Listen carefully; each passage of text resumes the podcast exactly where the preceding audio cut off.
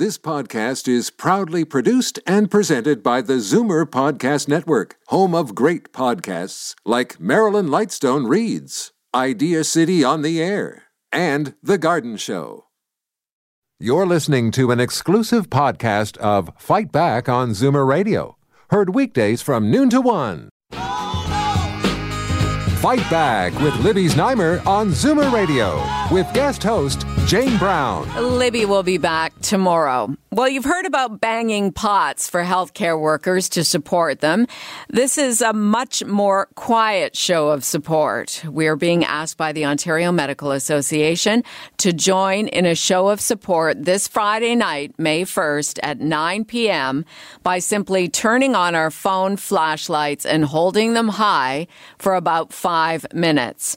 Dr. Sohail Gandhi is the president of the OMA and he's on the line with us now. Doctor, thanks for joining us again. Oh, thanks. Thank you for having me. So, May 1st is already a day to recognize doctors in this province. Tell us about the history of Doctors' Day. Yeah, so Doctors' Day uh, came out because there was a recognition that physicians are, uh, you know, essential service providers, obviously, and uh, physicians generally have. Have been there for you when you're sick, and we try to be there to keep the population healthy. And um, it came out as a day just to recognize the contributions of physicians to our society. So, where did the light shining idea come from?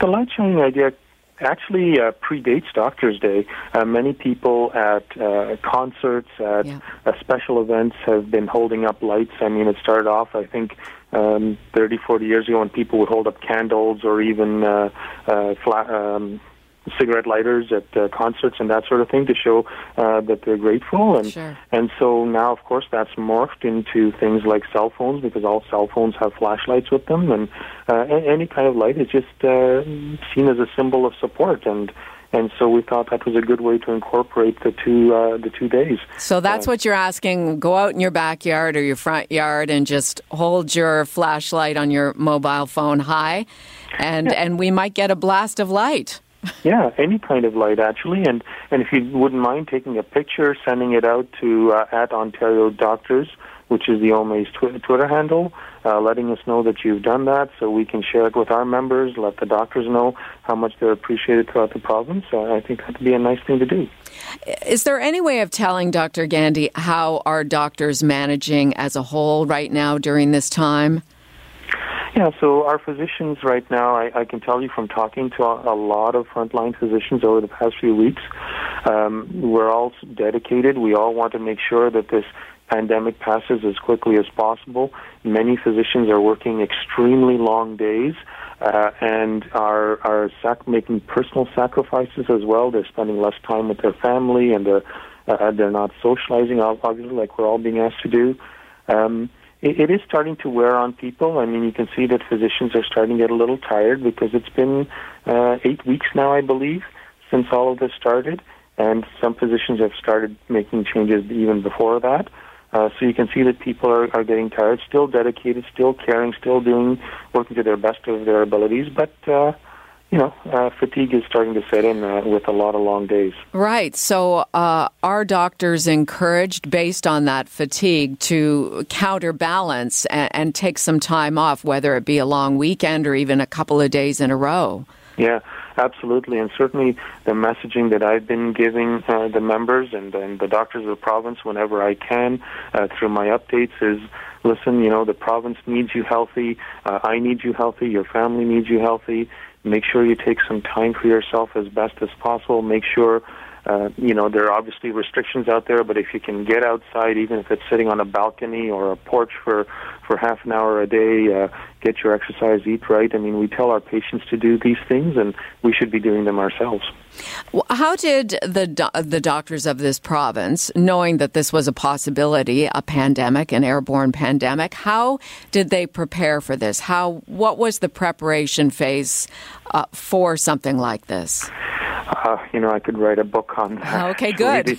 um, you know, it, it was really, uh, it was really incredible to my mind because within a period of uh, under a week and a half, the entire OMA as an organization, because of course we support our doctors, flipped over within a week to being a, a office of of 150 to 200 people most of the time uh, to a completely virtual office, which with all sorts of uh, information coming in on best ways to manage pandemic. And the doctors of this province, within you know three or four days, virtually, once we got the word from the ministry, it was almost like flipping a switch. Uh, changed our offices over almost completely to virtual care as best as possible, um, and started following the PPE guidelines. It was a, a dramatic shift in a very short period of time. I mean, it was just a it was really something to behold. And in terms of a next wave, what are your thoughts on that and what's involved in preparing for that possibility? Uh, interestingly enough, we've actually already started preparing for the next waves um, early last week because one of the things we feel very strongly is that we need to be ahead of the curve as best as possible. And the next waves that we're concerned about, of course, are the people who've had their care delayed for a period of time because it was deemed to be uh, not an emergency yes. situation. Right, so we're expecting to see a wave of people who are going to need that care soon before it turns in, in that urgent situation turns into an emergency situation. Um, you know, I have a lady who has glaucoma and she needs laser surgery, and if she doesn't get the laser surgery, she's going to go blind. So her surgery was put off because it wasn't an emergency situation, but you can only put that off for a certain length of time, right? Before you you have to say, oh, we just got to get the surgery done. So there are cases like that that people with heart disease, people with um, I have a lady who's got a growth on her uh, her ovary that we need to investigate, and again, that's been put off. So there are all these things that are going to need to be um, taken care of, and that's what the second and third waves are going to be about. Okay. And uh, let's get back to talking about shining the light on Friday night before mm-hmm. we wrap up. Uh, and if you're just joining us, uh, the OMA is asking all of us to go outside, shine a light. Your mobile phone has a flashlight on it or a candle or what have you, just for five minutes at nine o'clock on Friday night to show support for the doctors.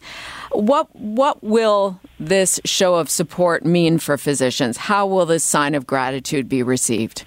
You know, uh, any gesture of gratitude is appreciated by by anyone, right?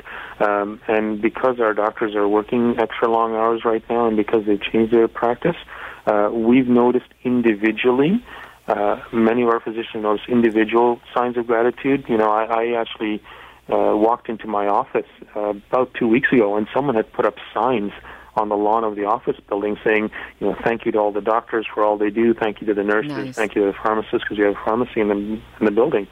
And I got to tell you, that kind of stuff is just completely uplifting, and it really warms your heart, and really me- makes you feel like you're uh, you're wanted and respected. So, you know, a little gesture like that, I think, would will go a very, very long way. And how are you doing personally, Dr. Gandhi? Yeah, well, been really, uh, it's really been really something. I I take a lot of, um, I take a lot of strength from my colleagues because when I turn around and I see doctors working so hard, that gives me strength and that gives me faith in their ability. So I, I get my strength from all of my colleagues. Wonderful. Thanks so much for being with us again today. You've become a regular on Fight Back. Okay. Take care now. Thank you, you too. Dr. Sohail Gandhi, president of the OMA. You're listening to an exclusive podcast of Fight Back on Zoomer Radio, heard weekdays from noon to one. You're listening to an exclusive podcast of Fight Back on Zoomer Radio, heard weekdays from noon to one. You're listening to an exclusive podcast of Fight Back on Zoomer Radio, heard weekdays from noon to one. This podcast is proudly produced and presented by the Zoomer Podcast Network, home of great podcasts like Marilyn Lightstone Reads, Idea City on the Air, and The Garden Show.